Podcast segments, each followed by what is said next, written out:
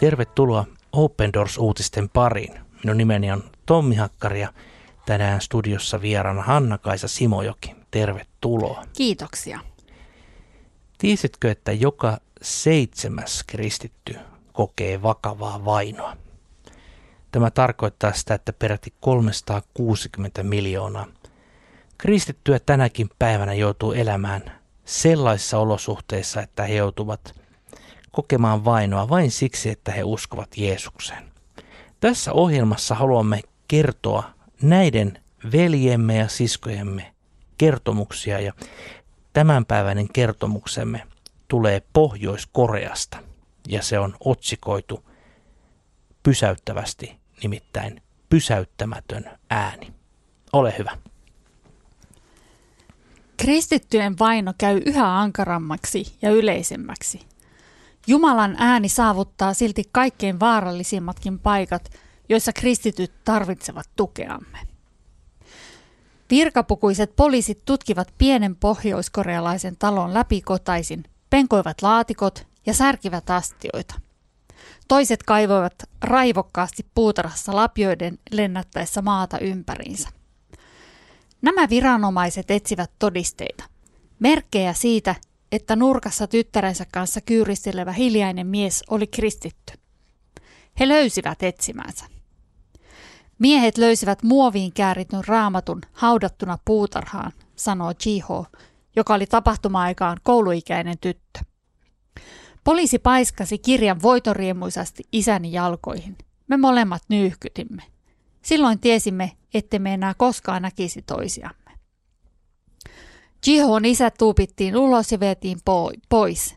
Jiho jäi ypöyksin. Pohjois-Korea on Jeesuksen seuraajille maailman vaarallisin paikka. Maa on jälleen Open Doorsin World Watch List vainoraportin kärjessä ja siellä asuvien kristittyjen tilanne on hengenvaarallinen. Sortohallinnon alla raamatun omistamisesta voi saada vankeustuomion ja uskonsa vuoksi voi joutua työleirille. Jos kristityt löydetään, heitä uhkaa kidutus tai jopa teloitus. Mutta edes Pohjois-Koreassa Jumalan ääntä ei voi vaientaa. Jiho ei tiedä, mitä hänen isälleen tapahtui, mutta vuosia tämän pidätyksen jälkeen hän teki uskomattoman löydön.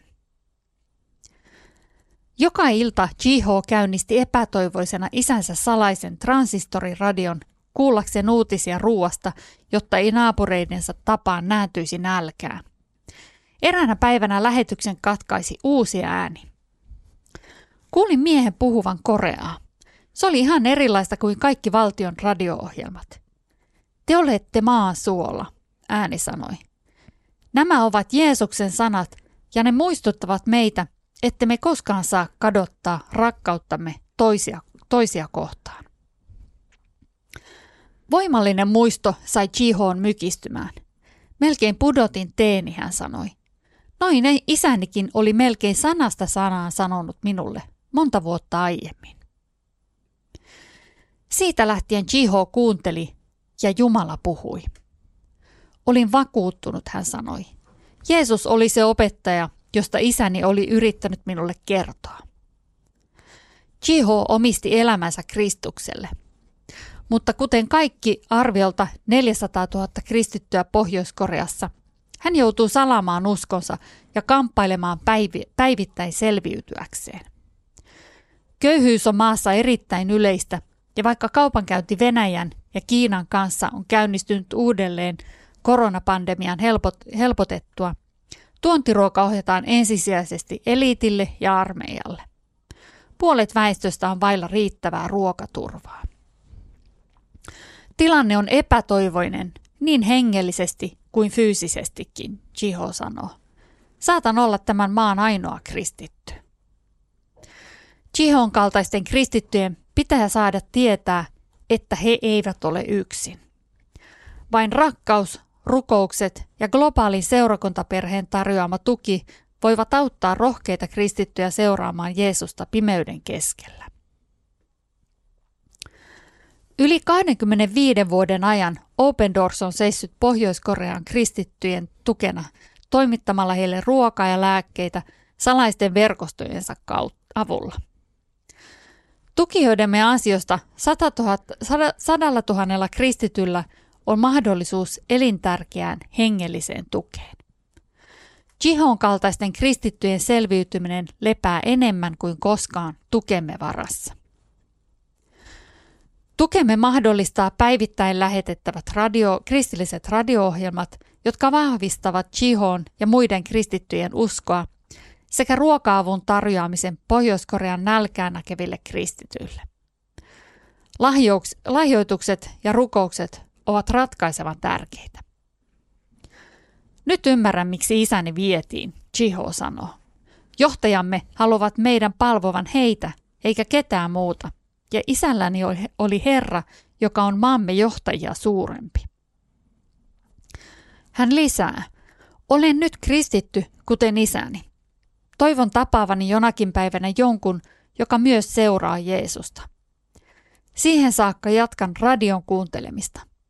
Jatkan Jeesuksen seuraamista. Jatkan suolana ja valona olemista. Juuri niin kuin isäni minua kehotti. Chiho edustaa Pohjois-Korean salaisten kristittyjen todellisia kokemuksia, jotka tätä artikkelia varten on yhdistetty heidän henkilöllisyytensä suojaamiseksi. Niin, Jiho sai kuulla evankeliumin radiosta. Tämä on tietysti meille radion äärellä oleville ihmisille hyvinkin mielenkiintoinen asia.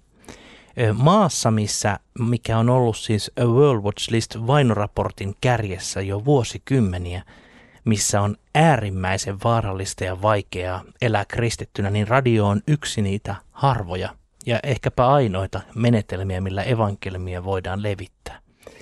Ja nimenomaan tämmöinen transistoriradio, minäkään en ole teknikko, en osaa sanoa, mitä se käytännössä tarkoittaa, mutta tämähän tarkoittaa vanhanaikaista tekniikkaa, ei-digitaalista tekniikkaa, niin sitä kautta pystytään, sitä kautta evankelmi edelleenkin leviää Pohjois-Koreaan. Tämä on aivan valtava, hieno ja upea asia. Kyllä, Pohjois-Korea, joka on jossa ihmisiä kontrolloidaan äärimmäisesti. Heidän ajatuksiakin pyritään kontrolloimaan ja halutaan, että, että siellä niin kuin tämä, tämä kristitty nainen sanoi, että, että ihmiset palvovat vain, vain äh, johtajia, niin, niin sielläkin Jumala, Jumala puhuu edelleen ihmisille kaikesta huolimatta ja, ja vanhan tekniikan avulla ja, ja ehkä uudemmankin tekniikan avulla, mutta, mutta minusta oli hyvin, hyvin kuvaavaa, mitä, miten Jiho sanoi, että, että hän on ehkä ainoa, ainoa kristitty Pohjois-Koreassa arvioiden mukaan. Siellä, siellä on 400 000 kristittyä, mutta, mutta nämä ihmiset varmasti elävät hyvin yksinäisenä siinä maassa. Hmm. Heiltä puuttuu yhteys, koska yhteyden luominen pohjois on hengen vaarallista. Siellä on toki ö, ö, yhteistyökumppaneiltamme saamiemme tietojen mukaan on – pieniä soluja, totta kai, missä yhdessä kokoonnutaan rukoilemaan, mutta se on äärimmäisen vaarallista. Äärimmäisen vaarallista ja hankalaa. Ja siksi juuri Jiho kokee, että olen hyvin yksin. Ja siksi juuri se radion kautta tuleva Jumalan sana on niin tärkeä. No miten, miten, mistä kaikki sai alkunsa? Siis viranomaiset näkevät vaivaa, ratsaavat koko kodin, etsivät todisteita, eli raamattua. Montako raamattua, Hanna-Kaisa, sinun kotoa löytyy? Erilaisia lastenraamattuja ja, ja on uudempaa käännöstä ja vanhempaa käännöstä ja Bibliaa ja vähän erikielistä raamattua, uutta testamenttia. Kymmeniä lienee. Mm. Meillä on myös sama homma. Kotona niitä löytyy vaikka kuinka monta ja ne saavat ihan rauhassa siellä ö, hyllyssä olla pikemminkin näin päin, että pitäisi olla enemmän käytössä. Mutta Pohjois-Koreassa todella viranomaiset etsivät Jumalan sanaa ja lähettävät ihmisen pysyvästi vankileirille, josta ei ole mitään paluuta. Niin kuin Jihao sanoi, että hän tiesi siinä hetkenä, että hän ei näe isänsä enää koskaan. Niin ajatelkaa nyt, että on tällaisia maita. Tämä on ma- mahdoton meidän Suomesta edes ymmärtää. Mutta näin suuri viha sitä Jumalan, Jumalan sanaa kohtaan Pohjois-Korean hallituksella on. Ja siitä huolimatta näillä pohjoiskorealaisille kristityille Jumalan sana on todellinen aarre – ja, ja he myös niin kuin ihan konkreettisesti henkeensä kustannuksella pitävät näitä raamattuja. Kyllä. Pohjoiskorealainen mm, raamattu on siis kallis aare, sitä ei suinkaan ole edes kaikilla kristityillä, koska niitä on erittäin vaarallista säilyttää, plus että niitä on erittäin vaikea saada sinne. Mutta kun se raamattu sinne saadaan, niin se on todella iso, iso asia.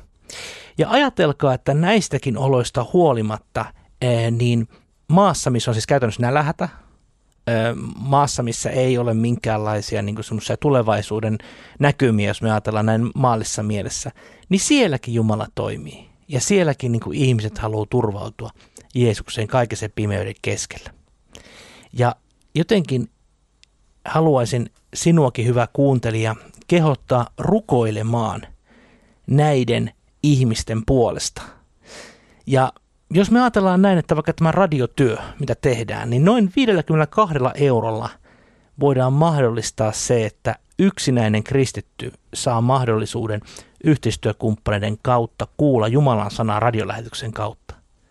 Ää, se on ensinnäkin hyvin vaikea saada se radio sinne maahan, plus sitten B, tietysti sen lähettäminen on, on myöskin työtä, mutta tässä niin kuin ideana vaan, että, että Jihon kaltaiselle ihmiselle 52 eurolla – niin voit muuttaa hänen elämänsä todella. Me aina tässä ohjelmassa halutaan haastaa teitä rukoilemaan vainottujen puolesta ja niinpä me rukoilemme tälläkin hetkellä. Rakas taivaallinen Isä, pyydämme, että vahvistat Jihota ja hänen kaltaisiaan uskovia Pohjois-Koreassa, jotta he eivät tuntisi oloaan niin yksinäiseksi. Pyydämme myöskin nälänhädästä kärsivien pohjoiskorealaisten puolesta apua, että saisimme, että erilaiset avun muodot saisivat saavuttaa nämä ihmiset, jotka tänäkin talvena aivan erityisesti ovat, ovat elämän ja kuoleman rajamailla nälän, pahan nälänhädän keskellä. Pyydetään myöskin, että erityisesti siunaat näitä kristittyjä vanhempia, jotka haluavat kertoa uskoaan omille lapsilleen. Sekin on vaarallista, koska jopa lapset kavaltavat vanhempiaan ja vanhemmat joutuvat sen takia sitten loppuelämäkseen vankityöleireille. Pyydämme todella siunaat Pohjois-Korean uskovia. Jeesuksen nimessä, amen. Lisätietoa Pohjois-Koreasta löydät osoitteesta opendoors.fi kautta Pohjois-Korea. Ja jos sinulle ei vielä tule Open Doorsin ilmaista lehteä, niin voit tilata sen osoitteesta opendoors.fi kautta liity ja siinä on välissä myöskin tämä rukouskalenteri. Kuulemme ensi viikolla uusin aiheen.